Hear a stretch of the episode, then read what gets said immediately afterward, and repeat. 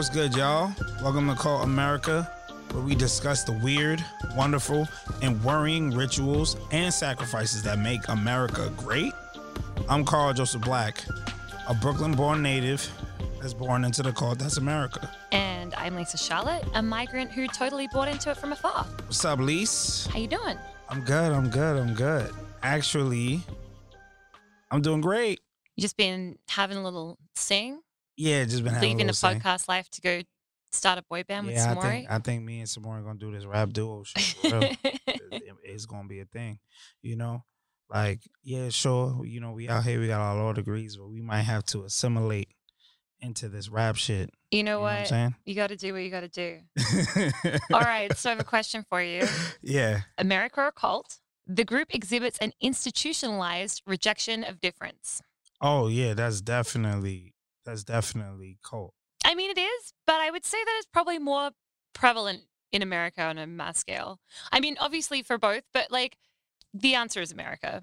But okay. it's not it's not not a cult either. Okay, okay, because I feel like I feel like that's like libertarian America, but not all America. You don't think that there's an institutional rejection of difference in this country?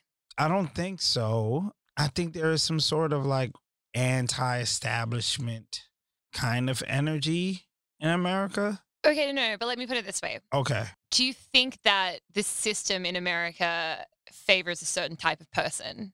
Yes and no. Okay. Yes and no.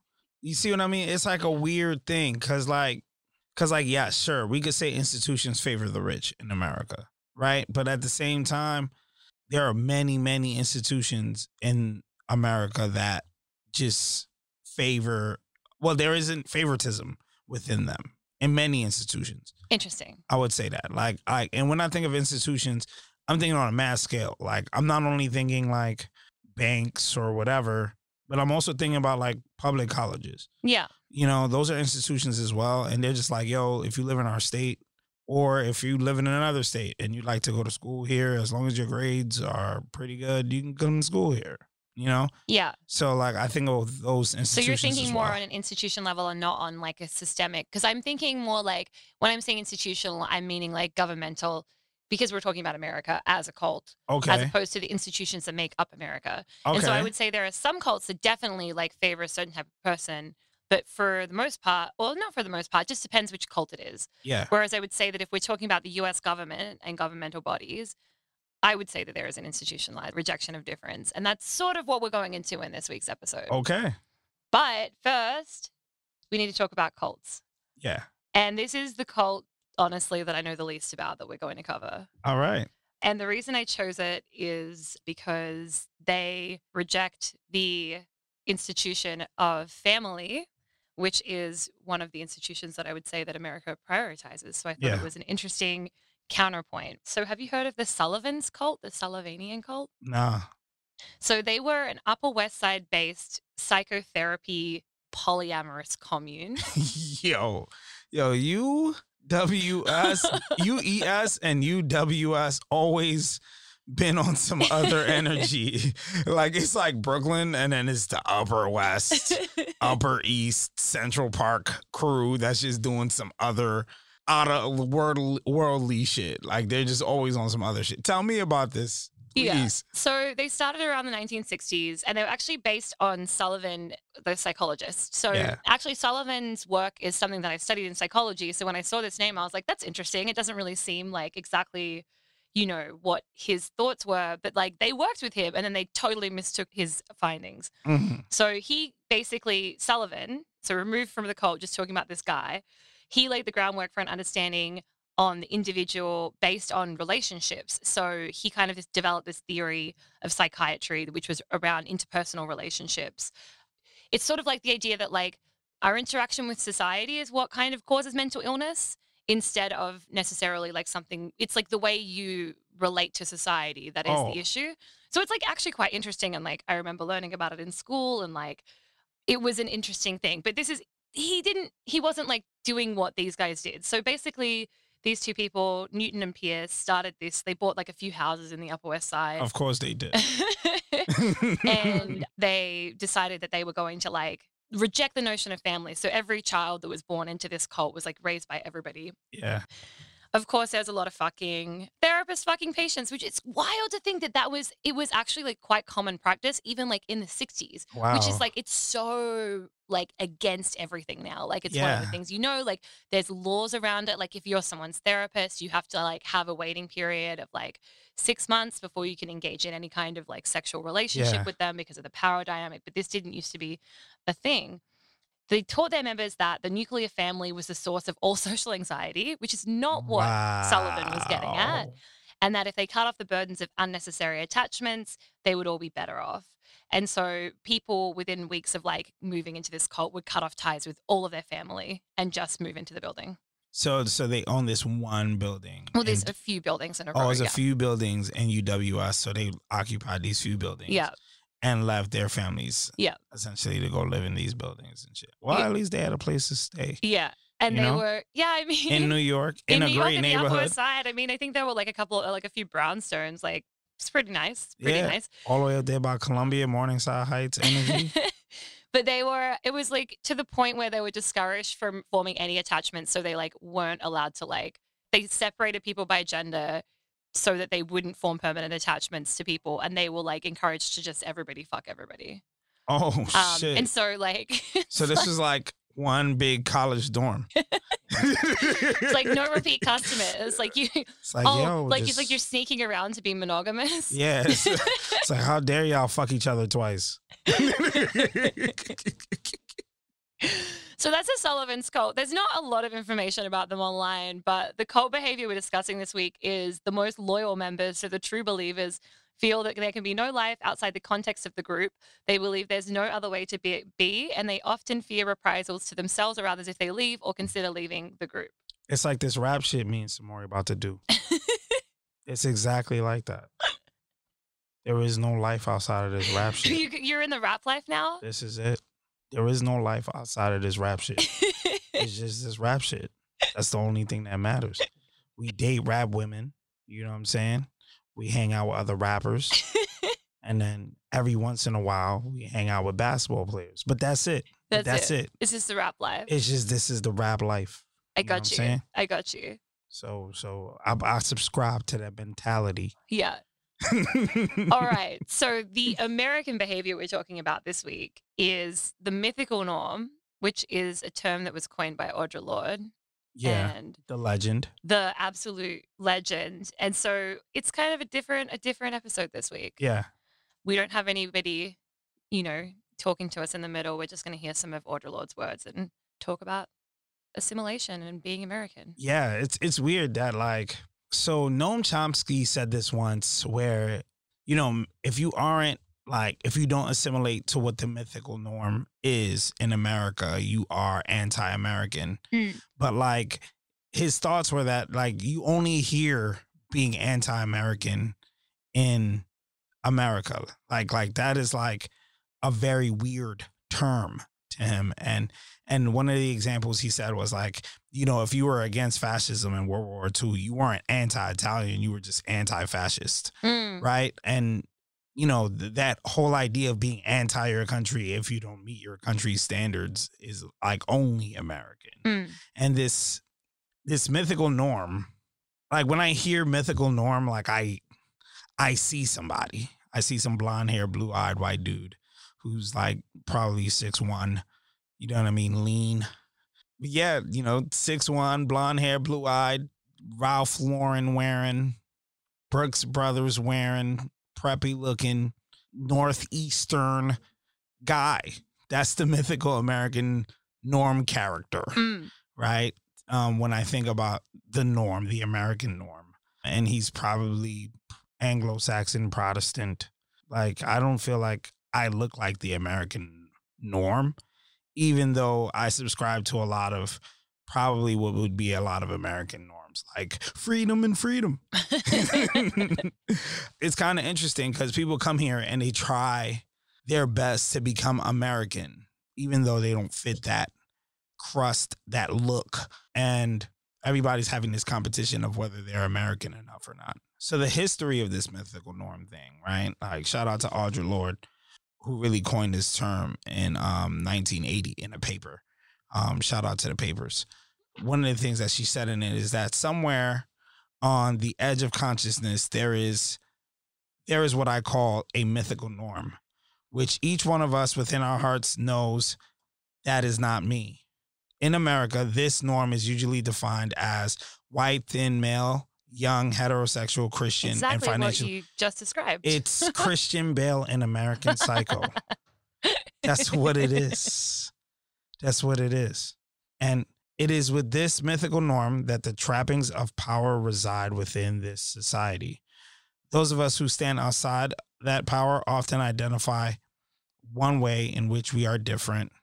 We assume that to be the primary cause of all oppression, forgetting other distortions around difference, some of which ourselves may be practicing.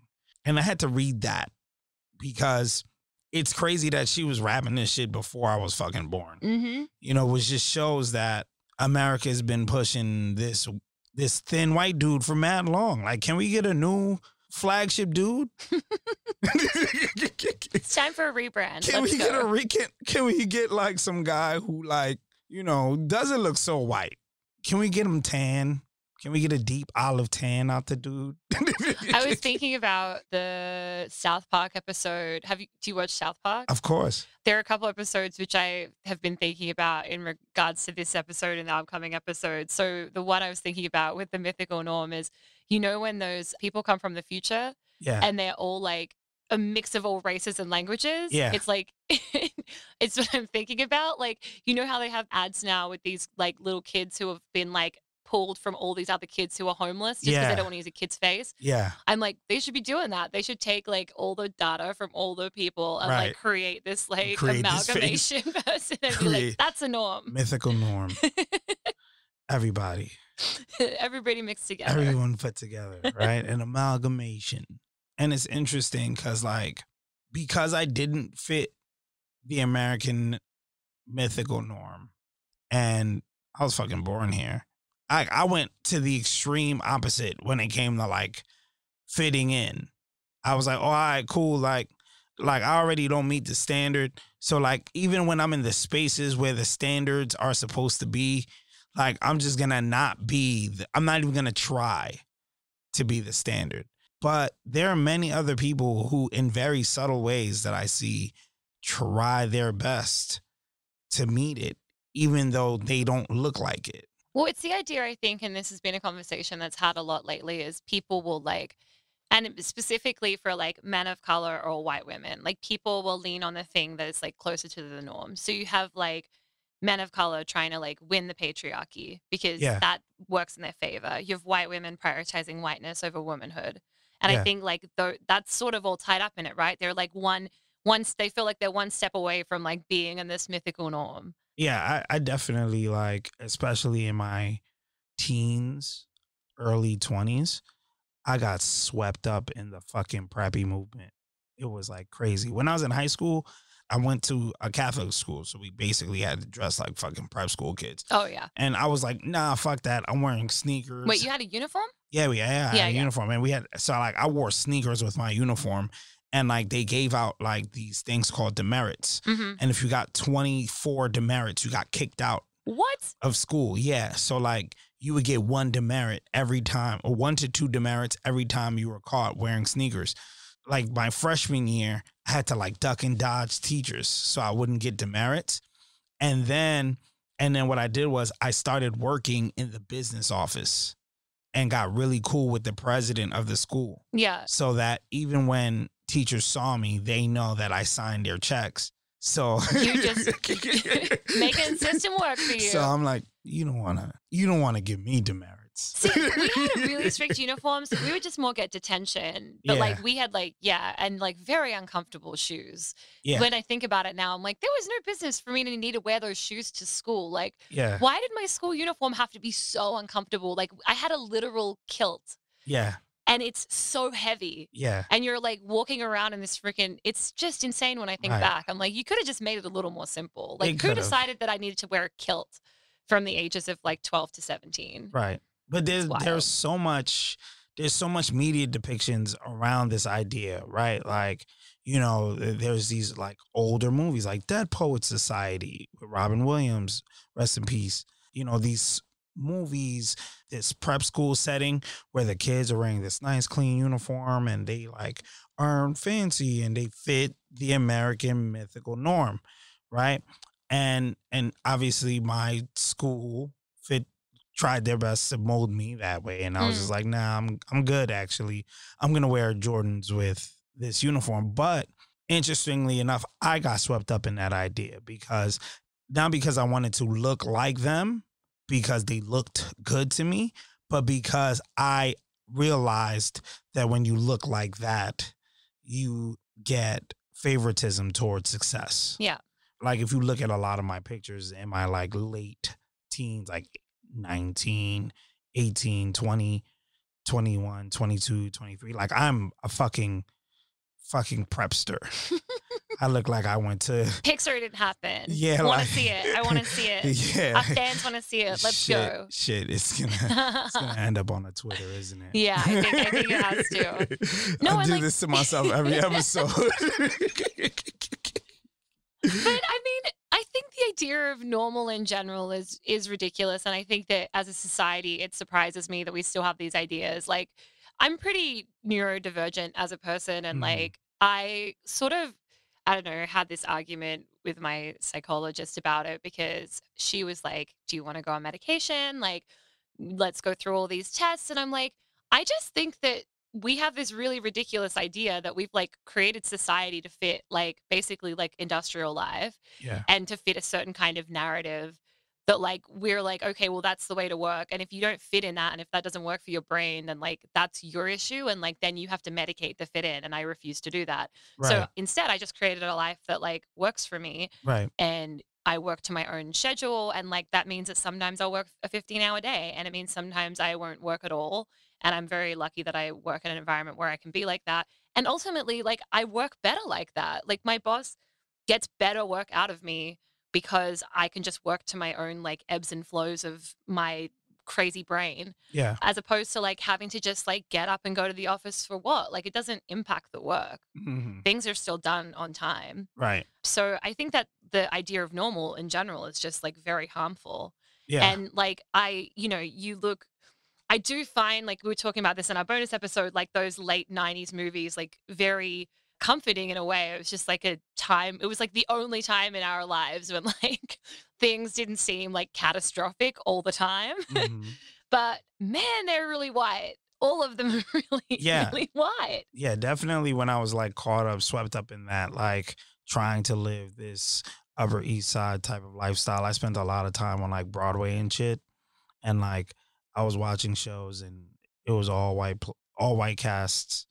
I was trying to like watch as much Friends as possible so that I could fit in at work because that's what the vice presidents and presidents like to watch. And I was like, yeah, like, yeah, I like Friends. nah, I fucking hate Friends. I don't even like friends. I fucking hate Friends. I like Seinfeld. which is also all white. But It- nah. Well, I don't know, right? Because like it's weird. Because like it's a mainly Jewish cast. Mm. I'm wondering. Some people have this like you know there's there there are two schools of thought here. Obviously, one school of thought is there's just a significant portion of um well I wouldn't say significant portion. I think we could agree that there's, There's- not an Mhm. underrepresentation, not to do a double negative, but there's not an underrepresentation of Jewish people in American television. Yes, I could. We could say that. We could say that. Like, Some folks would say, "Oh well, Jews are well represented in TV, Yep.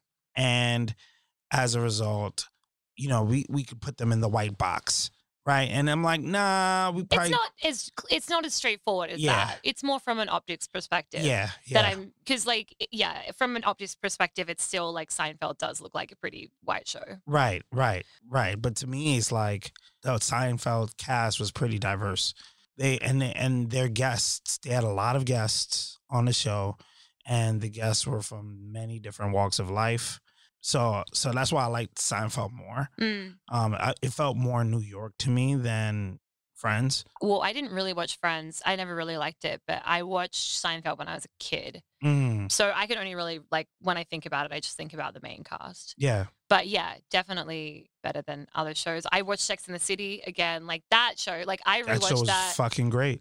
It's great, but it's so ridiculous. Like there's a bisexuality episode that's just like so offensive to bisexuals. There's like an Oh. episode where Samantha dates a black man. It's super offensive. Like oh, it's all like it's really, really, really, really, really bad. I was I was I was too young and yeah, not, I was too young when it came out too. Yeah, I was too young and not aware. no, if you rewatch it now, you'll be like, oh, wow, Oh, it's yeah. really bad. Yeah, I don't know why it's getting a reboot, but I mean, HBO just want to make that money. HBO's here for the chicken. That's what they're for.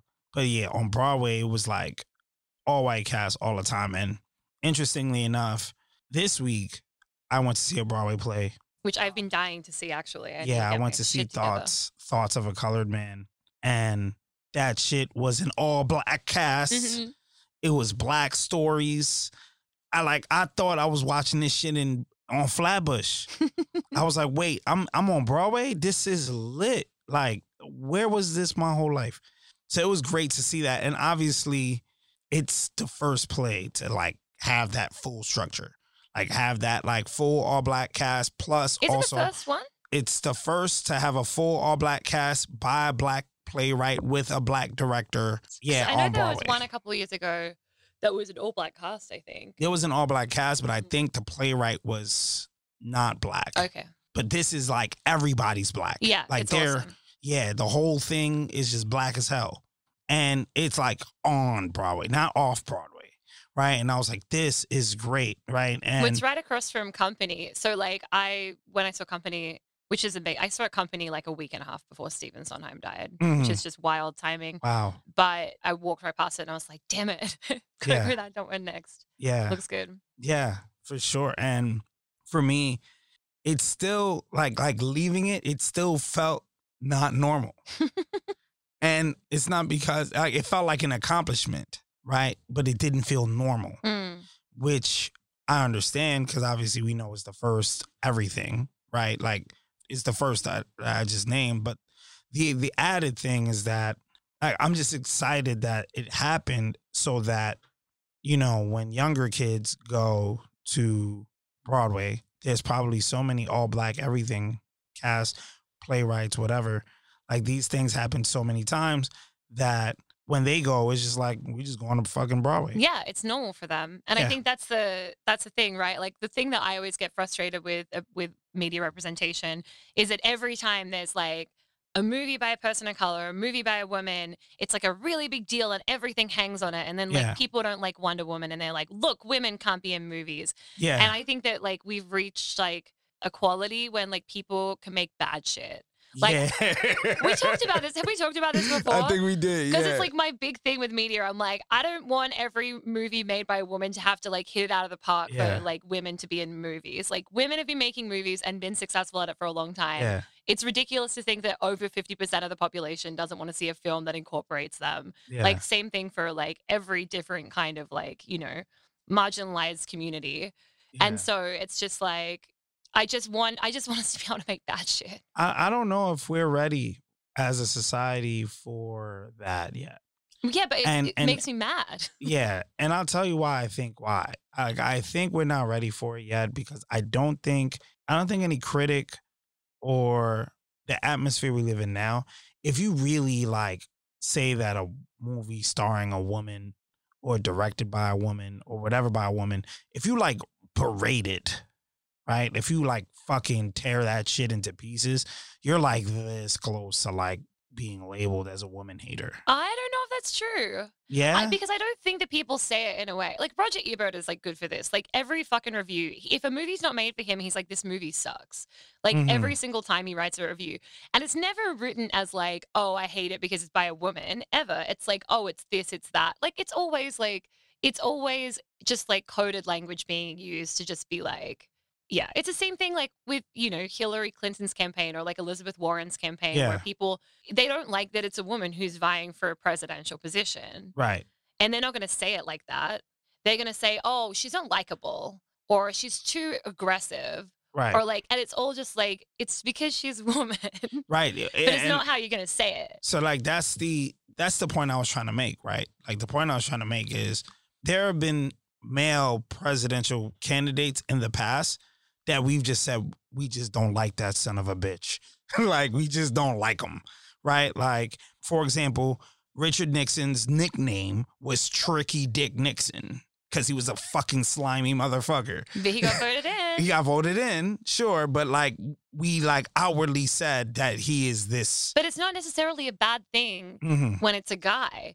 Like I've heard people say they don't like really like Trump, but oh, I respect this thing or whatever. Like I don't I think it's different. I think it's different when it's uh when it's gendered like that. No, I I agree that it is different.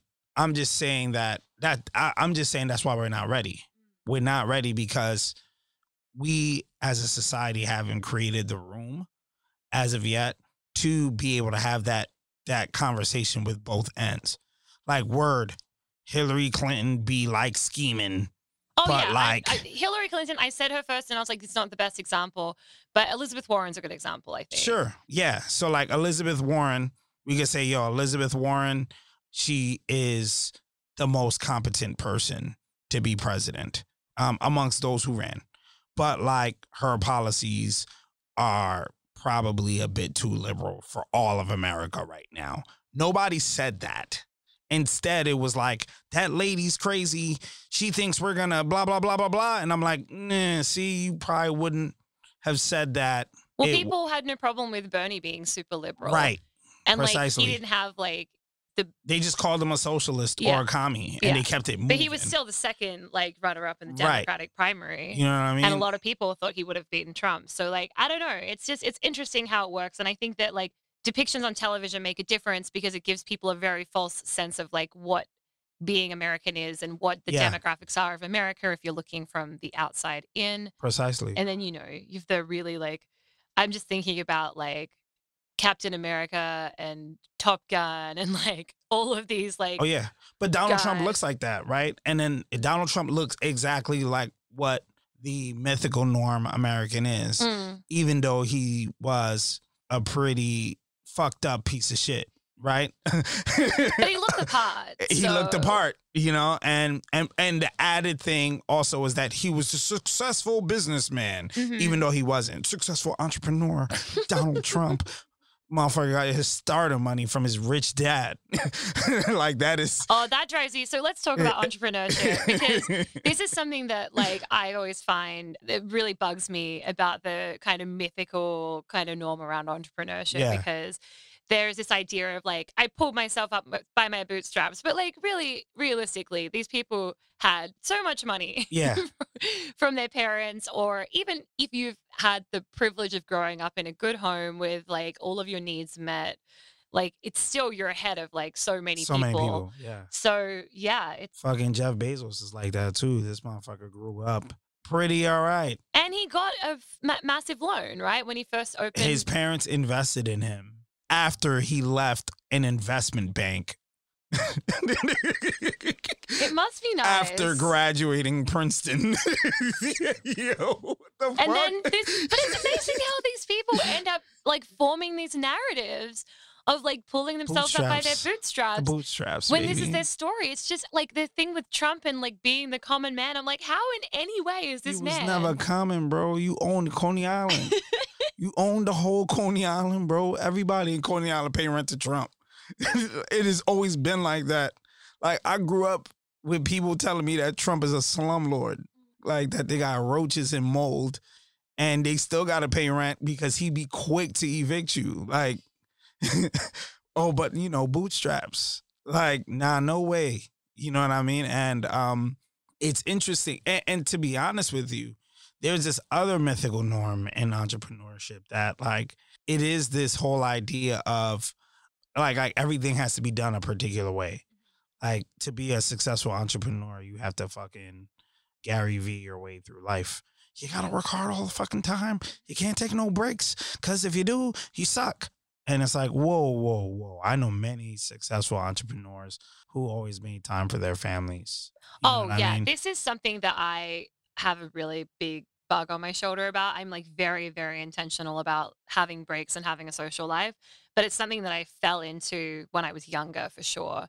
Because it's not just like entrepreneurs, it's like the way they kind of treat work as well. Like Yeah. that you should be or your side hustles or whatever. And ultimately, like you're just doing stuff at such a diminished capacity when Mhm. you're kind of burning the candle at both ends like that. It's Yeah. super important to have relationships and breaks and all of that. Yeah, and, and not only that, like like you mentioned earlier, everybody has a different method to their madness. Everybody works differently. As a result, you shouldn't fucking have to follow what some fucking bozo on Instagram said. You know what I mean? And and then say if you don't follow that, then you're not successful. Right? You need to find what works for you. Like in Denmark, it's either Denmark or another Nordic country. They have staggered start times and end times. Yeah, I mean, that's okay. So you're going to love it. We're going to watch nine to five in a few weeks for Patreon. And that is one of the things they implement. They're like, people have different work schedules. So, like, now as it is, I don't usually start work until like 11 o'clock yeah. because I don't know, my sleep pattern changed a little bit and I can't get to sleep early at night. And so I was like going to, like, trying to go to bed and just laying in bed, stressing out about not sleeping. And then I was like, why am I doing this? I don't have to be up at like 7 a.m. There is no reason for that. I can get up whenever I want. And like, yeah. I find that my evenings are really busy running events and stuff. And so I like to take my mornings for myself. Yeah. So I might like get up at nine and like lay in bed for a bit and then like go do a crossword and have a coffee. It's like a really nice morning ritual. And then I find that I'm much more, you know, into my day. Yeah. Whereas I know for some people, they like to like get up and get it done. Yeah. And you should be able to work with your own body rhythm for that. Just do that shit. You know what I mean? And and so there's a that that mythical norm of nah, they just training the y'all motherfuckers to be fucking hamsters. yeah. And that's, yeah. And that's the thing that I was saying again about like, about different, like the idea of normal being not good in general, because we've just really d- created this normal that really fit in with a capitalist society. yeah. And then sold it. You know, every successful person wakes up 5 a.m. Or Yeah. they'll they'll fucking Every time I see a post like that, I just yeah, want to like, CNBC is fucking notorious for that shit. Oh, did you know that Jeff Bezos wakes up at 5 a.m. every day? I don't give a fuck do you know what what? time If I get had up. as much money as Jeff Bezos, I would not be waking up at 5 a.m. Like he probably doesn't, bro. He probably did it for like a year. he probably did it for like a year, and that's the year they're talking about. Yeah. You know what I mean? And even if he does, who cares? Just because Jeff Bezos wakes up at 5 a.m. doesn't mean he's successful as a result. Jeff Bezos probably found his own rhythm and was like, bet I'm sticking to this shit. For sure. And that's it. You know what I mean? So so at the end of the day, like, don't subscribe to that shit. yeah. I agree. subscribe to what works for you. And on that note, I think we should go to an ad break. So we are doing something different this week. Instead of having people talk about this topic, we have a reading by Audre Lorde. So we're going to come back in with that.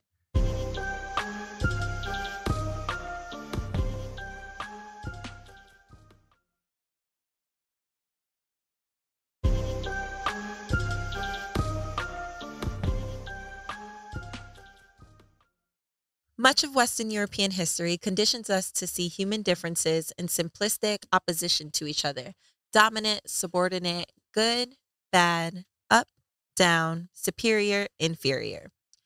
In a society where the good is defined in terms of profit rather than in terms of human need, there must always be some group of people who, through systemized oppression, can be made to feel surplus, to occupy the place of the dehumanized inferior. Within this society, that group is made up of Black and Third World people, working class people, older people, and women. As a 49 year old Black lesbian feminist socialist mother of two, including one boy, and a member of an interracial couple, I usually find myself a part of some group defined as other, deviant, inferior, or just plain wrong. Traditionally, in American society, it is the members of oppressed, objectified groups who are expected to stretch out and bridge the gap between the actualities of our lives and the consciousness of our oppressor. For in order to survive, those of us for whom oppression is as American as apple pie have always had to be watchers, to become familiar with the language and manners of the oppressor, even sometimes adopting them for some illusion of protection. Whenever the need for some pretense of communication arises, those who profit from our oppression call upon us to share our knowledge with them. In other words, it is the responsibility of the oppressed to teach the oppressors their mistakes. I am responsible for educating teachers who dismiss my children's culture in school. Black and third world people are expected to educate white people as to our humanity. Women are expected to educate men. Lesbians and gay men are expected to educate the heterosexual world. The oppressors maintain their position and evade responsibility for their own actions. There is a constant drain of energy which might be better used in redefining ourselves and devising realistic scenarios for altering the present and constructing the future. Institutionalized rejection of difference is an absolute necessity in a profit economy which needs outsiders as surplus people. As members of such an economy, we have all been programmed to respond to the human differences between us with fear and loathing and to handle that difference in one of three ways ignore it, and if that is not possible, copy it if we think it is dominant, or destroy it if we think it is subordinate but we have no patterns for relating across human differences as equals. As a result, those differences have been misnamed and misused in the service of separation and confusion. Certainly, there are very real differences between us of race, age, and sex. But it is not those differences between us that are separating us. It is rather our refusal to recognize those differences and to examine the distortions which result from our misnaming them and their effects upon human behavior and expectation. It is a lifetime pursuit for each one of us to extract these distortions from our living at the time as we recognize, reclaim, and define those differences upon which they are imposed. For we have all been raised in a society where those distortions were endemic within our living. Too often, we poured the energy needed for recognizing and exploring difference into pretending those differences are insurmountable barriers or that they do not exist at all. This results in a voluntary isolation or false and treacherous connections. Either way, we do not develop tools for using human difference as a springboard for creative change within our lives. We speak not of human difference, but of human deviance. Somewhere on the edge of consciousness, there is what I call a mythical norm, which each one of us within our hearts knows that is not me. In America, this norm is usually defined as white, thin, male, young, heterosexual, Christian, and financially secure. It is with this mythical norm that the trappings of power reside within this society. Those of us who stand outside that power often identify one way in which we are different, and we assume that to be the primary cause of all oppression, forgetting other distortions around difference, some of which we ourselves may be practicing. By and large, within the women's movement today, white women focus upon their oppression as women and ignore differences of race, sexual preference, class, and age. There's a pretense to a homogeneity of experience covered by the word sisterhood that does not, in fact, exist. Unacknowledged class differences rob women of each other's energy and creative insight. Recently, a women's magazine collective made the decision for one issue to print only prose, saying poetry was a less rigorous or serious art form. Yet, even the form our creativity takes is often a class issue. Of all the art forms, poetry is the most economical. It is the one which is the most secret, which requires the least physical labor, the least material, and the one which can be done between shifts in the hospital pantry, on the subway, and on scraps of surplus paper. Over the last few years, writing a novel on tight finances, I came to appreciate the enormous differences in the material demands between poetry and prose. As we reclaim our literature, poetry has been the major voice of poor, working class, and colored women. A room of one's own may be a necessity for writing prose, but so are reams of paper, a typewriter, and plenty of time. The actual requirements to produce the visual arts also help determine along class line whose art is whose. In this day of inflated prices for material, who are our sculptors, our painters, our photographers? when we speak of a broadly based women's culture, we need to be aware of the effect of class and economic differences on the supplies available for producing art. As we move forward, creating a society within which we can flourish Ageism is another distortion of relationship which interferes without vision. By ignoring the past, we are encouraged to repeat its mistakes. The generation gap is an important social tool for any repressive society. If the younger members of a community view the older members as contemptible or suspect or excess, they will never be able to join hands and examine the living memories of the community, nor ask the all important question, why? This gives rise to a historical amnesia that keeps us working to invent the wheel every time we have to go to the store for bread. We find ourselves having to repeat and relearn the same old lessons over and over that our mothers did because we do not pass on what we have learned or because we are unable to listen. For instance, how many times has this all been said before? For another, who would have believed that once again our daughters are allowing their bodies to be hampered and purgatoried by girdles and high heels and hobble skirts? Ignoring the differences of race between women and the implications of those differences presents the most serious threat to the mobilization of women's joint power. As white women ignore their built in privilege of whiteness and define women in terms of their own experience alone, then women of color become other the outsider whose experience and tradition is too alien to comprehend. An example of this is the signal absence of the experience of women of color as a resource for women's studies courses. The literature of women of color is seldom included in women's literature courses and almost never in other literature courses, nor in women's studies as a whole. All too often, the excuse given is that the literatures of women of color can only be taught by colored women, or that they are too difficult to understand, or that classes cannot get into them because they come out of experience that are too different. I have heard this argument presented by white women of otherwise quite clear intelligence, women who seem to have no trouble at all teaching and reviewing work that comes out of the vastly different experiences of Shakespeare, Moliere, Dostoevsky, and Aristophanes. Surely there must be some other explanation.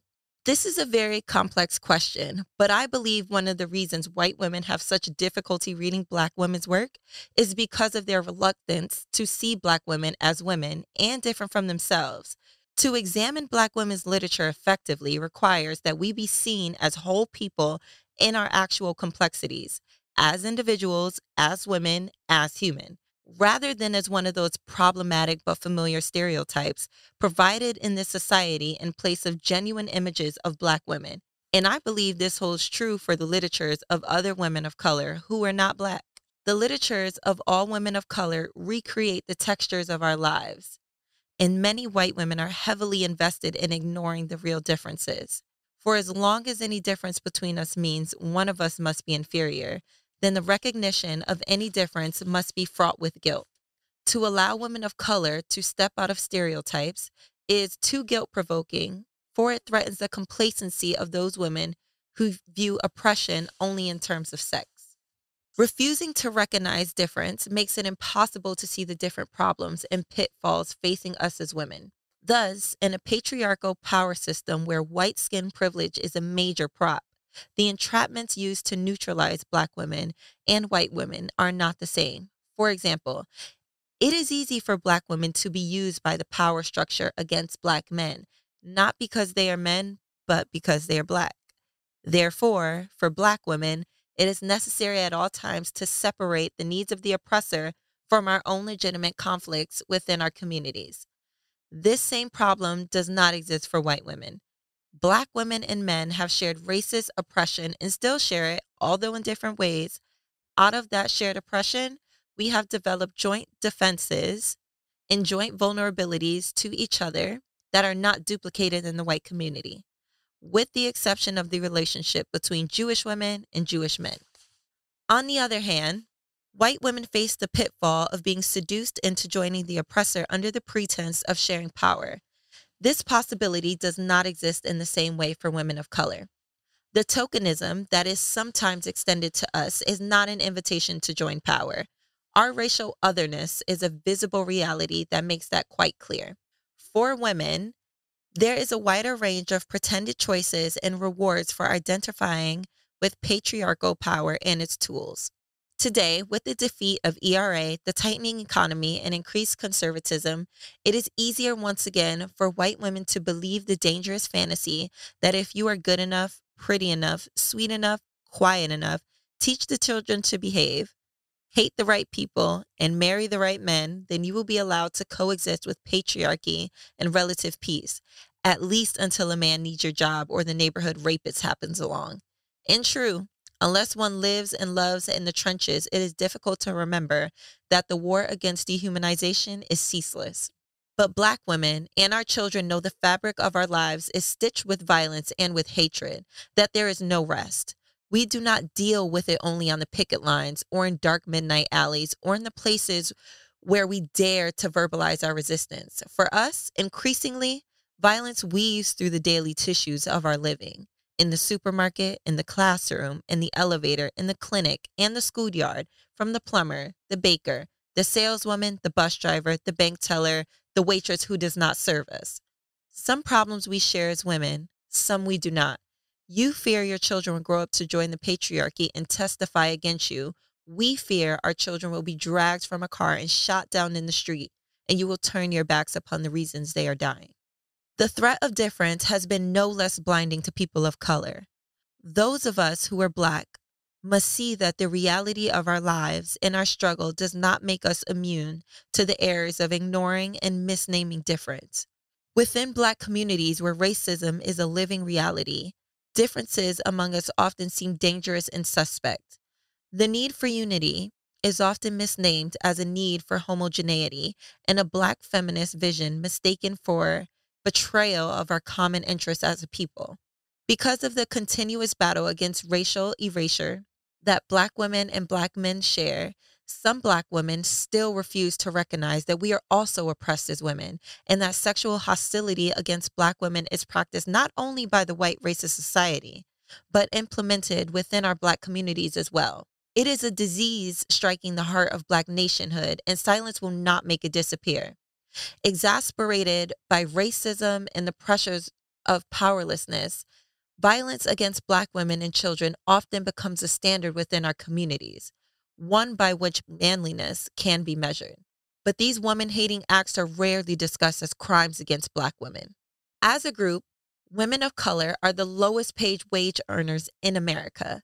We are the primary targets of abortion and sterilization abuse, here and abroad. In certain parts of Africa, small girls are still being sewed shut between their legs to keep them docile and for men's pleasure. This is known as female circumcision, and it is not a cultural affair as the late Jomo Kenyatta insisted. It is a crime against Black women. Black women's literature is full of the pain of frequent assault not only by a racist patriarchy, but also by Black men. Yet, the necessity for and history of shared battle have made us Black women particularly vulnerable to the false accusation that anti sexist is anti Black. Meanwhile, woman hating as a recourse of the powerless is sapping strength from Black communities in our very lives. Rape is on the increase, reported and unreported, and rape is not aggressive sexuality. It is sexualized aggression. As Kalamu ya Salaam, a Black male writer, points out as long as male domination exists, rape will exist. Only women revolting and men made conscious of their responsibility to fight sexism can collectively stop rape.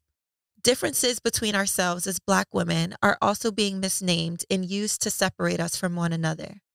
As a Black lesbian feminist comfortable with the many different ingredients of my identity, and a woman committed to racial and sexual freedom from oppression, I find I am constantly being encouraged to pluck out some one aspect of myself and present this as the meaningful whole, eclipsing or denying the other parts of self.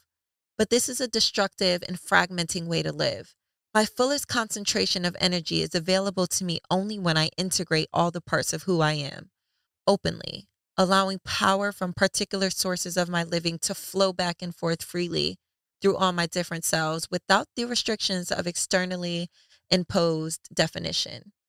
Only then I can bring myself and my energies as a whole to the service of those struggles which I embrace as part of my living. A fear of lesbians or of being accused of being a lesbian has led many Black women into testifying against themselves. It has led some of us into destructive alliances and others into despair and isolation. In the white women's communities, heterosexism is sometimes a result of identifying with the white patriarchy, a rejection of that interdependence between women identified women, which allows the self to be rather than to be used in the service of men. Sometimes it reflects a die-hard belief in the protective coloration of heterosexual relationships. Sometimes a self hate which all women have to fight against, taught us from birth. Although elements of these attitudes exist for all women, there are particular resonances of heterosexism and homophobia among Black women. Despite the fact that woman bonding has a long and honorable history in the African American communities, and despite the knowledge and accomplishments of many strong and creative women identified Black women in the political, social, and cultural fields, heterosexual Black women often tend to ignore or discount the existence and work of Black lesbians. Part of this attitude has come from an understandable terror of Black male attack within the close confines of Black society where the punishment for any female self assertion is to still be accused of being a lesbian and therefore unworthy of the attention or support of the scarce black male.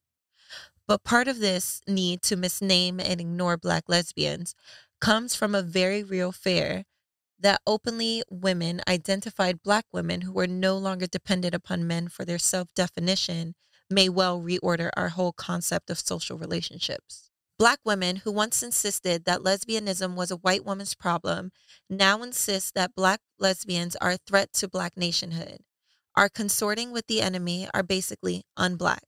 These accusations, coming from the very women to whom we look for for deep and real understanding, have served to keep many Black lesbians in hiding, caught between the racism of white women and the homophobia of their sisters.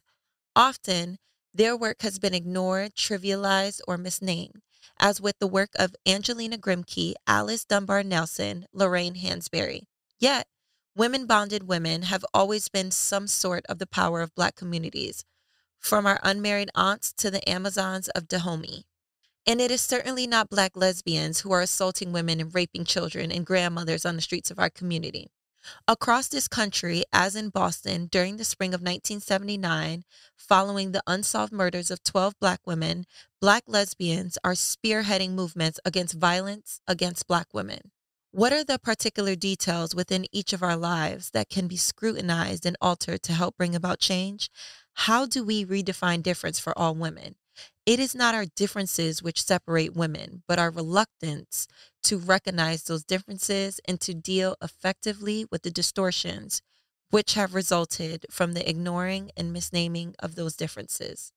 As a tool of social control, women have been encouraged to recognize only one area of human difference as legitimate those differences which exist between women and men. And we have learned to deal across those differences with the urgency of all oppressed subordinates. All of us have had to learn to live or work or coexist with men from our fathers on. We have recognized and negotiated those differences, even when this recognition only continued the old dominant subordinate mode of human relationship, where the oppressed must recognize the master's difference in order to survive. But our future survival is predicated upon our ability to relate within equality. As women, we must root out internalized patterns of oppression within ourselves if we are to move beyond the most superficial aspects of social change. Now we must recognize differences among women who are equals, neither inferior nor superior, and devise ways to use each other's difference to enrich our visions and our joint struggles. The future of our earth may depend upon the ability of all women to identify and develop new definitions of power and new patterns of relating across difference. The old definitions have not served us, nor the earth that supports us. The old patterns, no matter how cleverly rearranged to imitate progress, still condemn us to cosmetically altered repetitions of the same old exchanges, the same old guilt, hatred, recrimination, lamentation, and suspicion. For we have built into all of us old blueprints of expectation and response, old structures of oppression, and these must be altered at the same time. As we alter the living conditions which are a result of those structures, for the master's tools will never dismantle the master's house. As Paulo Freire shows so well in The Pedagogy of the Oppressed, the true focus of revolutionary change is never merely the oppressive situations which we seek to escape, but that piece of the oppressor which is planted deep within each of us, which knows only the oppressor's tactics, the oppressor's relationships. Change means growth, and growth can be painful. But we sharpen self definition by exposing the self in work and struggle together with those whom we define as different from ourselves, all those sharing the same goals. For black and white, old and young, lesbian and heterosexual women alike, this can mean new paths to our survival. We have chosen each other and the edge of each other's battles. The war is the same. If we lose, someday women's blood will be congeal upon a dead planet. If we win, there is no telling. We seek beyond history for a new and more possible meeting. So we're back from the break. We're back from the break. Okay. Do, do, do, do, do, do, boo, boo. Typical reaction to Audre Lorde right there. Yes, absolutely. I gotta, I gotta let you go first on this. oh, really? Yeah, I gotta get your thoughts. You know what I'm saying? Like, there's so much I learned about women and the women's movement through that. Yeah, everything she says is amazing. I really liked the idea of a new definition of power. And I feel like, I don't know if we've spoken about this before, but I know I've spoken on it before, where like, you know, what is success in a fundamentally like sick society? And like the idea of, you know, growth being painful and like needing to have that like uncomfortability and whatnot to grow. Like we exist in a like patriarchal, like white supremacist society and then we're trying to build our definitions of success on that and i just think that's ridiculous Yeah. burn it all down is what i'm saying it's not really what i'm saying Burn it all down. Kind of, is kind of. it's interesting because there's there's so much to unpack from it, right? Like, first of all, you you kind of hear about Black Lives Matter as an organization and how it was started by women who are LGBT, right? And you know this this came out what in the this is from 1980 eight, 1980, Yeah. right? Like over 30 years later. oh you're talking about when black lives matter started or are you talking about now because i don't know how to tell Um, you this but that was 40 years ago oh, 40 years.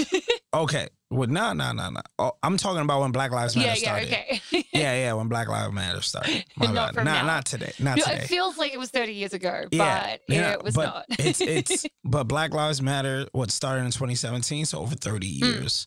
Over 30 years later and like it still rings true. It's almost as if she was speaking to us from the future. or nothing's changed Or yeah, or nothing's changed, right? which is always what's really depressing i think when you're looking and you know obviously i have another podcast which is like a lot about women's history and you're kind of looking at these stories and you're learning about someone from like thousands and thousands of years ago yeah. and they're sort of speaking about and dealing with the same things that women are dealing with now Yeah. just really feels like we're not going anywhere yeah. so like i just felt like this week it didn't feel like there was anything we could do except for like put audre lorde's words in the podcast so yeah, I hope for people who aren't familiar with her work, go and explore her and explore her poetry. And she's pretty amazing. Yes, she is. One of the things that triggered in my mind or popped up in my head when she said, Hey, um, just she said in so many words, if you just behave and live like live like the patriarchy, you'll have an, a, a nice and easy life. Mhm.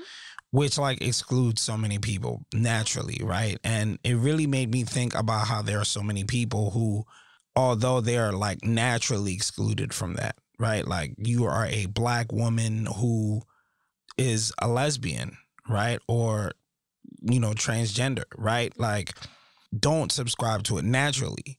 There's nothing you could do to assimilate. But there are others who are, a, if you're a black woman, you automatically are out this like structure that they've created, right? But there are so many people who try to assimilate anyway. Yeah. I think we talked about that in the first half of the episode. Like, there are people who, like, A, there are people who try to assimilate and like play the game, which I can completely understand. Like, it's, it's hard to, it's, it's just life is hard. I can completely understand the urge to like fit in. But then also like speaking like, you know, as a white woman, and we saw this with Trump, right? We saw this with like the way that white women are voting. They're voting against their own self-interest. Yeah. They're voting on the side of white. They're not voting on the side of women. And you get that sort of like phenomenal where it's like, okay, well, if we're in a white patriarchal society, obviously I'm a woman, but I can like subscribe to the patriarchy still. And Right. I always find that like incredibly difficult to see women who are like against women effectively. It's a very uncomfortable feeling Mm. when you are marching or when you are pushing for policy that protects women. You look at every woman, period, Mm. right? And you feel as if you are doing work that is supported by all women, but then you kind of see 40 something percent of those women decide to vote for the antithesis of that. It makes fighting that battle so hard. Yeah, for sure. Yeah, it makes it so hard. And in many ways, right? Like we've been fighting this battle since what? The beginning? Since the beginning of Time? yeah, since the beginning of time. Um Well, maybe not the beginning of time, but this battle's mm. certainly been ongoing for a long time. And like uh, the history podcast I have in the first season, we covered Sappho, who is the first woman poet that we ever hear from antiquity. And she is also where the word lesbian comes from. And yeah, she's existed 2,500 years ago. And so much of her history was destroyed by men who didn't like the idea of a woman who loved women or a woman who loved, like, who wrote poems about loving women. And then throughout history, the same thing that freaking white women did when they were trying to get the vote. White women and like women in the suffragette movement thought it was too much that Sappho was a lesbian, or well, she wasn't a lesbian. She was a woman who loved women. The word lesbian didn't even exist then. We don't know what her sexuality was, but she was a woman who loved women, and they were so intimidated by this, and they didn't think that people could handle that like intersectionality of identity, and so they completely erased that from her history Wow. and just kept her as like a woman in history. wow. And so, like, we've been doing this for a long time. It, it makes me think so do people and obviously I, I i still have a ton to learn about the women's movement but do you find that historically at least in the early parts of the women's movement that there was some form of assimilation that women tried to fight for their rights by fighting for their rights in a quote unquote way that would be respectable or viewed in an okay manner by the patriarchy, almost as if they were asking for their rights instead of fighting for their rights. Oh, no, they were fighting. Okay. They were like outside the White House with signs. Yeah. I think that was the first movement to do that. Okay. They were there every day, every single day, even in the snow. There were like people every day standing outside the White House, but they wanted people to assimilate into their movement. So this was a movement for white women, and it wasn't standing up for Ah. people like for queer women. It wasn't standing up for black women, women of color. It was very focused on white women, and that's what a lot of criticism is for women's movements now. The norm of the like women's movement is like the upper middle class white woman Got it. um, and it lets other people out. Like the Me Too movement, for example, was very focused on that, even though it was started by a black woman or a woman of color. Even that was like completely co-opted. You don't you weren't hearing stories of women of color, black women, queer women. You were hearing stories of white women if you think about the big cases in that time. Yeah. So it's a common issue in activism. Mm. And it like I mean, like I'm not gonna speak, you know, in the black community, but I know that from some being someone in the queer community that a lot of black movements have had issues with excluding the LGBTQ movement from their sort of it's always it's there's always conversations about There's it. always like and then the queer movement excludes, you know, the differences of people of color. It's like all of the movements. It's like we should all be just collectively together because we are the majority when we all are together Right. but it's there's always you know marginalization and people leaving out you know intersectionalities of difference Whew. anyway light topic Whew. When I think about American history, I feel like a lot of this kind of really started in the founding, right? Mhm. Like we, at least from a from an American jurispru- American jurisprudence standpoint, like we started this from when we were writing the Constitution. Like we said, all right, cool. Like there are going to be people who are not going to be equal to other people, right? And and all that started with the Three Fifths Compromise. Mm. All of that also started with who we decide gets to vote, right? Like white men with property good. You're good to vote. White men without property, you're not good to vote. Women, not good. Black people, not good. Right? And I feel like over time, what people have done is they've said, okay, cool, whoever has the most rights, we're just going to try to become them. And a part of me thinks thinks as if this is like a survival mechanism like like people are using this as a point of survival but it still makes me feel weird that no matter what you do you will still be you under the eyes of the law at least if that makes sense Yeah, I get what you're saying. yeah I mean, the thing is, you can try and assimilate as much as you want. At the end of the day, I'm still a woman. You're still a black man. yeah And so, like, if the mythical norm is this white, blonde haired, blue eyed dude who's cisgendered and straight, like, we're never going to be that. We're always going to be the other. right Do you want to go a bit into the three fifths compromise sure for Uh, people who might not know about it? so the three fifths compromise in in short so the north and the south were the like the biggest issue during the writing of the constitution was slavery um northern states were like yeah we should just do a country without slavery. And southern states was like i y'all make your own country then. Because we we having slavery.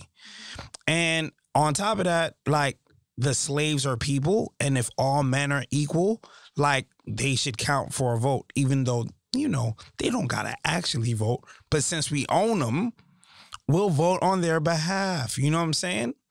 And essentially they came to a compromise where slaves were counted as three-fifths of a person um It's in an terms of obscure number as well. Like, where did they fucking pull that from? Why three fifths? Why not one half? Why not one quarter? Why not like? It's just, it's very. Does it come from? And I'm sorry if you don't know this, but does Yeah. it come from a specific? Like, is it for a specific reason that it was specifically three fifths? I don't know why the number three fifths. Like I don't know why they were like, okay, sixty percent sounds about right.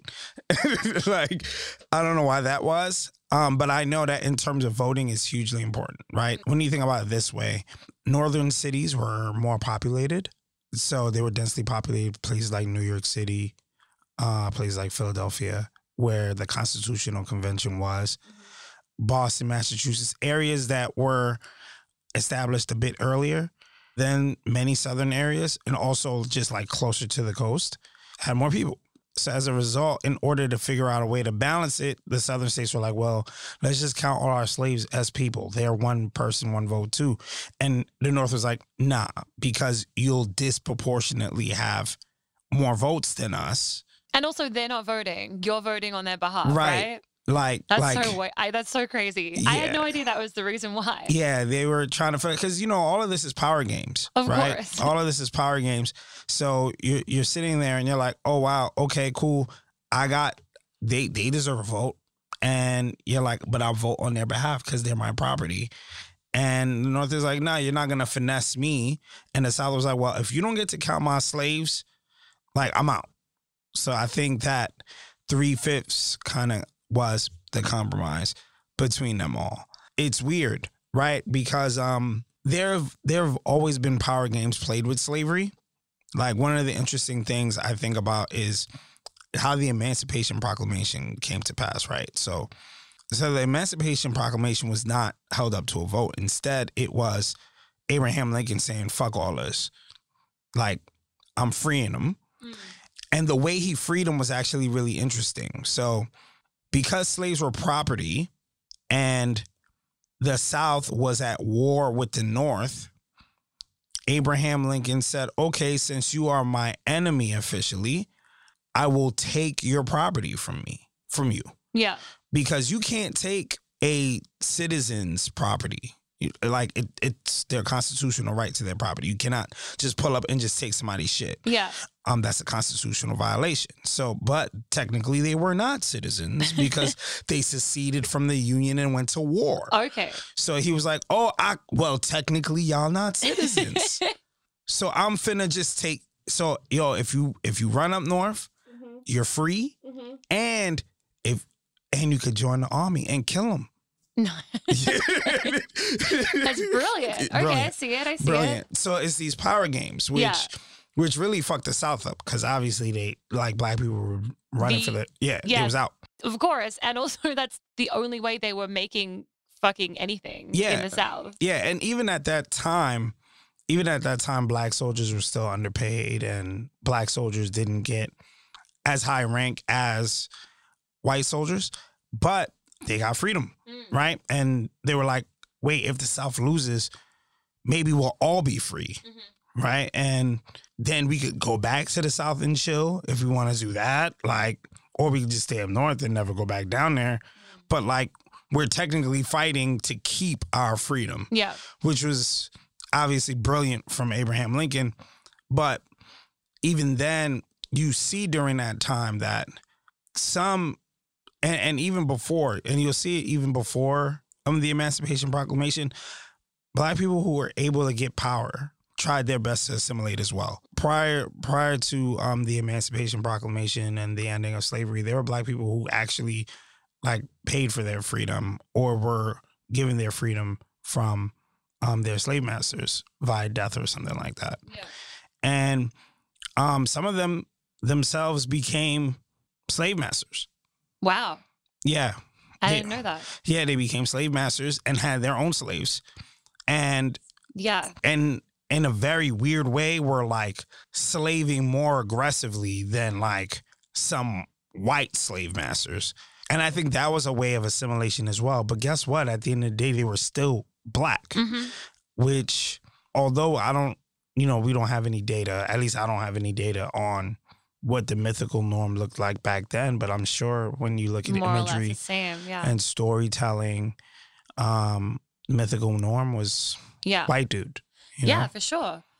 I mean, it makes me think of uh so many things. But like it makes me think about Serena. It's Serena, right? In uh in The Handmaid's Tale. Mhm. And like she's I'm talking about the book The Handmaid's Tale. Let's not go into the series. I know that goes kind of further, but like she's fighting so hard to like in the book, she is like even harsher on the women than the handmaidens, than like the men are. And Yeah. she's fighting for her own like subjugation, more or less, because she has slightly more power than these handmaidens. She has slightly more power than these Marthas. She has slightly more power. And she's like completely on the side of the men in like a really vicious way Yeah. or like I- think about like Ayaan Hirsi if you want to think about like a recent example who like is just so like just so aggressively like atheist and anti-Muslim. It's just like it's it's kind of like an overcorrection in a way. Or Yeah. like they're trying to overcorrect and like fit in.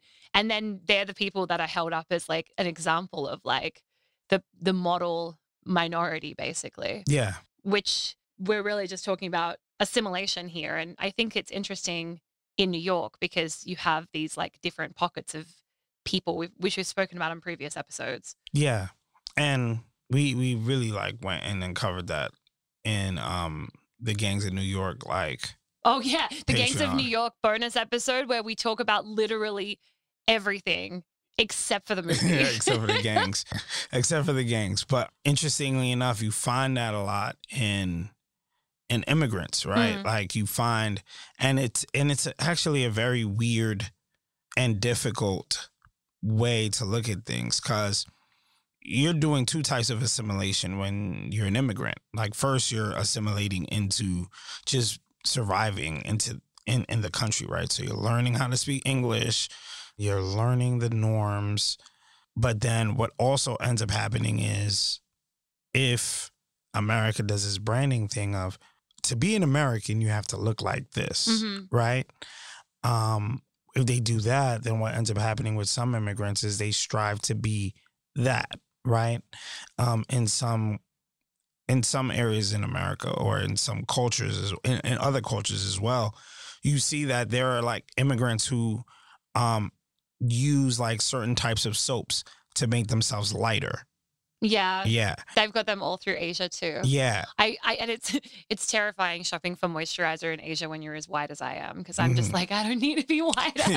Please don't give me the whitening cream. yeah. But like almost every moisturizer you find in Asia is like whitening. It's just and then you've got freaking in Australia, everybody's putting on fake tan. You're like, yeah. just fucking live in your skin, Living in your skin, right? And but what I find too is that what ends up happening is if there is a form of assimilation that these immigrants are able to achieve, they actually like cause social cohesion. Like they actually are a threat to social cohesion in the US, right? In Mm. a in a weird way. Because what ends up happening is they don't solve the problem, which is white blonde haired dude, blue eyed dude isn't America, right? But when they try to become him, they just reinforce that. And those who want to be themselves here are further ostracized because it's like, look, such and such is not from here.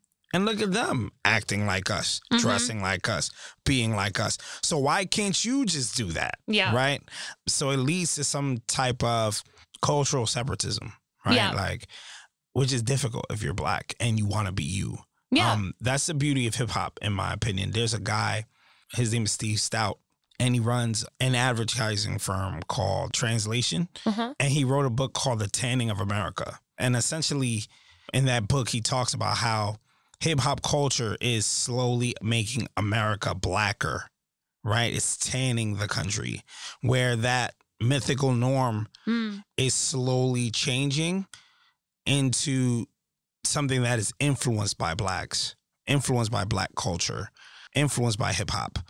And you know, we you you see it in our ads, you see it in the way some of these big brands tweet online, Mm. right? They kind of take on that lingo.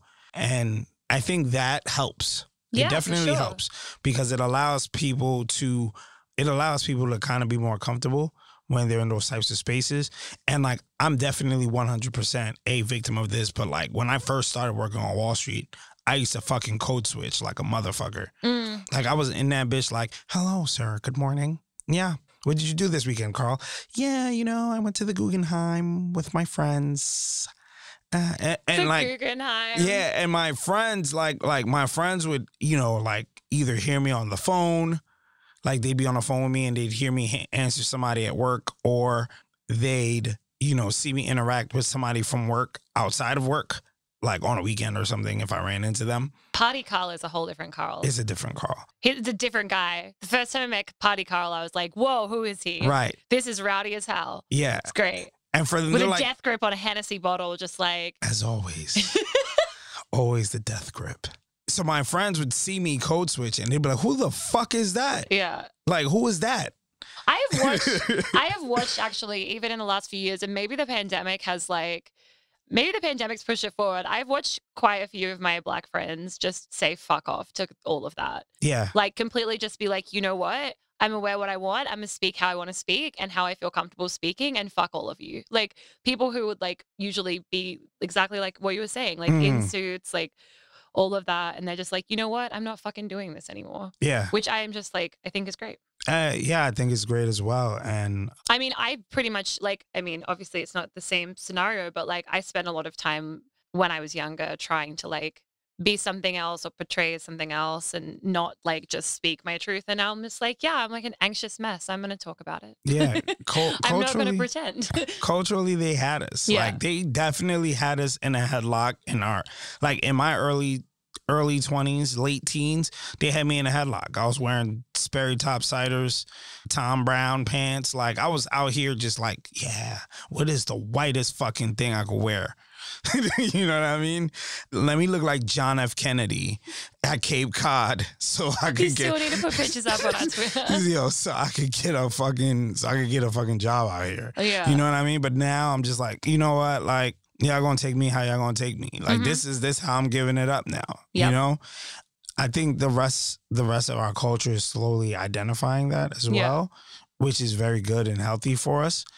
And hopefully that contributes to moving away from this idea of having to assimilate yeah. to this white dude to just being us and actually contributing to a better workforce For because sure. now we get to diversity bro- improves things always Yeah. and that's the thing with assimilation that drives me nuts like even just like us having conversations and being from different places and having different sexualities and genders Mhm. it like it's something that expands your mind you were just making me think of like when i think of the mythical norm and actually we probably should have covered this movie but we haven't and that's done now but have you seen that movie i don't remember what it's called about the two black dudes who back when like people couldn't own like black people couldn't own property they just got that basic white dude to like front for them for everything. Oh so he yeah, would just yeah, walk yeah, into meetings and just and it's based on a true story. he Yeah, would just yeah, be like, yeah. mm-hmm. It was yeah, like the banker or something like that. I think. Oh it was yeah, like I the think it was banker. called the banker. Yeah. Yeah, yeah. And they like they just like found some dude and they're just like, hey, do you want to? We'll just pay you money to just like be a white dude. That's what Cory Booker's parents did.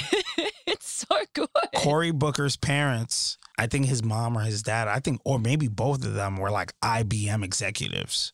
Like they were pretty high up in Yeah. IBM at the time. Basically, they couldn't buy a house in this neighborhood or this county in New Jersey. So they sent some white person to go buy the house on their behalf. and transaction closed. They came to the house and the agent was like, Oh, who are y'all? Like, and they're like, Oh, yeah, we bought the house. Like, we're the bookers. and the agent was like, Yo, please listen. Just please don't do this. like, don't do this. Just don't take this house. Like, they don't like black people here. Like, black people aren't supposed to like live here, you know?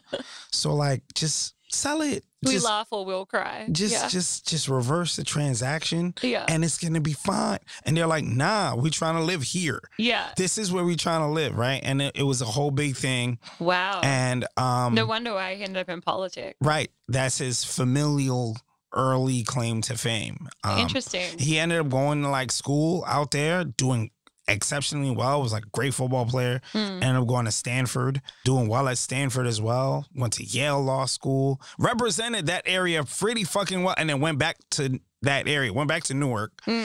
and it was like, okay, great, we're gonna make Newark a better place, Yeah. right? Um, and literally lived in the projects, like in a project apartment as a mayor. It was crazy. So to see that occur, and this is like Cory Booker is probably like fifty something, maybe Yeah. sixty. He's not that old. He's not that old. Like I wouldn't even think he's that old. I thought he was in his 40s. yeah, but to see to see that happen in that close a time, right? Like it's kind of crazy to me. Actually, he's the same age as my mom. How old is he? 52. 52. 50 years ago, You are forgetting his most impressive achievement running for president. dating Rosario Dawson. Oh, wow. Yo. you know what? we would be remiss if we talked about Cory Booker without mentioning that. Not gonna lie, dating Rosario Dawson is better than being president. A hundred percent. He won the presidential race, hands down, just with that. Just with that. It makes me also think of like I have some friends who have really male names, male sounding names, but are women. Yeah. One of my good friends is Rowan, uh, but is a woman named Wow. Rowan, and so people would like. It, it kind of like worked in her favor in some instances where it's Yeah. like people would see her name on things and think that it was a guy Mhm. and kind of read it as such. And I just always think that's interesting. If I have a daughter, I'm going for like a, a gender neutral name, It, male sounding name. Yeah, yeah. I would. I, I like the name Jackson as Yeah. a first name. That Yeah. sounds fucking great. Yeah. Speaking of names and assimilation, it's it happened a lot to my dad in the '90s.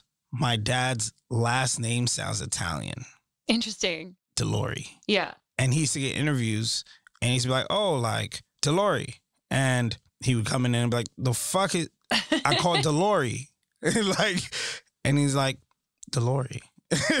and and they're like, oh. And it made me actually think about people who have names that aren't white sounding, yeah. right? It makes me think about people like I have friends who have names that people fuck up their names in emails after they say it. People like they fuck up my name in emails. I'm like, it's written like A, it's not difficult. You just put two E's instead of an I. Yeah. And B, like it's right in front of you. Like Yeah. copy and paste it if you must, but it's really not that hard to like I get it. Like there are some names where I've been mortified because I care a lot about writing people's names correctly. hmm There are some names that will autocorrect. Like sometimes people it'll be like Leeds, like this like Mm. the place in the UK. And like I get that cool because like your computer did that shit. But like, you know, just don't be fucking lazy Yeah. it makes me super mad. Yeah. And then you have people who just like flat out just change their name. Like my roommate goes by Lulu. Yeah. Her name is Lungawe. Just no one can fuck with that. Yeah. And people are assholes about it. I had an old colleague, Aurelian, which like granted is a really difficult name to say. And I didn't even say it correctly because I didn't do the proper R, but like Aureli- Aurelian, I don't know. I haven't spoke French in ages, but it's a difficult Mhm. name. And my old boss at the um, restaurant I worked at just called him Jack. He gave him a name tag that said Jack and was like, "That's too hard to say, and you're Jack now." And he was like, Wow. "We were like, so we come up, meet him, like he's got a name tag on. We're like, oh, Jack, nice to meet you," and he's just like, "My name is not Jack." And Yeah. it's like thick French I, accent. I'd be I'd be upset too. Like Yeah. the fuck? like, oh, it's too hard. I'm That's just fucking renaming you." crazy. Yeah. And you know, like like that really fucks with you because it's like, especially if you really love your own name. Especially Like- if someone's put thought and care into what your name is. It describes it, it really like like it it's a it's a definition of who you are.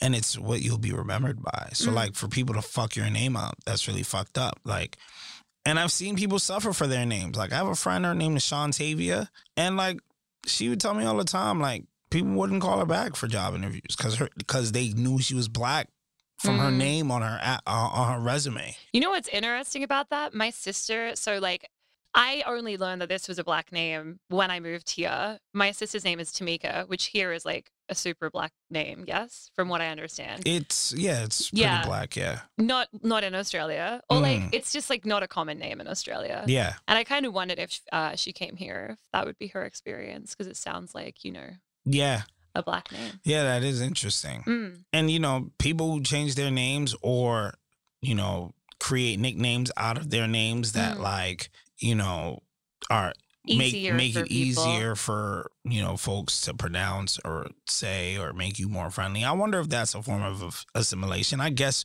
we could say it is, but at the same time, like if you chose that nickname for yourself, Mm. is it really assimilation? I don't know, right? But No, but you're choosing it because it's difficult to exist in society otherwise. It's like people, a lot of, you know, Chinese people have English names. It's just like too difficult. yeah, And like that perpetuates the issue because people aren't used to having to try and say it. They'll say some like overly complicated, like freaking Italian name. Or like, you know, what is it? Like, I can't even say it. Dos, dos. We we talked about this before. Dostoevsky. Dostoevsky. Dostoevsky. How to say that shit. Yeah, they learn how to say like, you know, a two syllable Chinese name. yeah, And, you know, and I get it. Like it's hard. Like there are language barriers of like pronunciation. Like, for example, in Asia, uh, it's Risa. Like you don't, well, not all of Asia, but like in, you know, Japanese language, for example, they don't have an L in their language. So like I'm Ah. going to be Risa usually. That's fine. I don't mind the mispronunciation of my name when it's so like I'm gonna be Car. the Actually, I never thought about that. I mean, you're that to me anyway. Oh no, you're Carl to me because I don't say my R's. And they similarly, right? Like my accent, like I would say uh, Clara instead of Clara, or like you know, there Mm. are specific names where like, oh, like I have a friend and her name is Shani. That just like feels weird on my throat because it's Shani to me. I say my A's long. So there's Mm. like pronunciation issues for sure, but like I don't know. I just think people should be called by their name. All right. So I reckon we have definitely just gone fully off topic, and that's awesome, but we can't talk forever. So I'm going to read us out. All right. Thanks for the chat. So, thank you for listening. Our next episode on the in group mentality will be released on January 4th after the holidays. Cult America is co hosted and produced by us, Lisa Charlotte, and Carl Joseph Black. Carl Joseph Black. Our production partner is Three Springs Media. Our audio engineering is by Ellie Brigida. Our research assistant is Thea Smith. Our artwork is by Estella Illustrated, and the soundtrack is by King Virtue and So Soon. Special thanks this week to Deatra Cannon for reading the Audre Lorde pack passage for us, which was incredibly long and we cut down. Uh, so thank you for that. If you enjoyed the podcast, please leave a review on Apple Podcasts or share it with a friend. It really helps. You can access bonus episodes on Patreon at patreon.com slash cultusapod. We release bonus episodes where we cover American movies, and this week we are covering The Truman Show, which was fucking awesome. So even if you don't listen to our bonus episode, you should watch that movie again because it's great. oh yeah. Yeah. If you want to get in touch, please head over to cultusapod.com where you can leave comments on episodes, leave us a voice memo, or contact us through our contact form. You can find us on Twitter at cultusapod.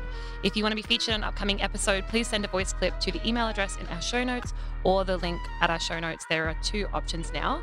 The next topics we're recording are on the grind, the police, and the body. So please take the time to leave your thoughts on those, and you can find more info about that, as I said, in the show notes.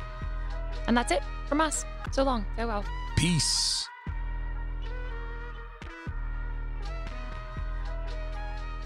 I said my ancestors ain't fight for me to be taking shit from no crackers. I said, I said, I said my ancestors ain't fight for me to be taking shit from no crackers. Got that bishop up in they chest. That's what got my king and queen captured. Running through the shoots and climbing up ladders. Trying to duck the noose they used to freeze taggers. Traveling the routes to move to free status. Had to be the best at hide and seek. Shamalama, my ancestors ain't die for me to be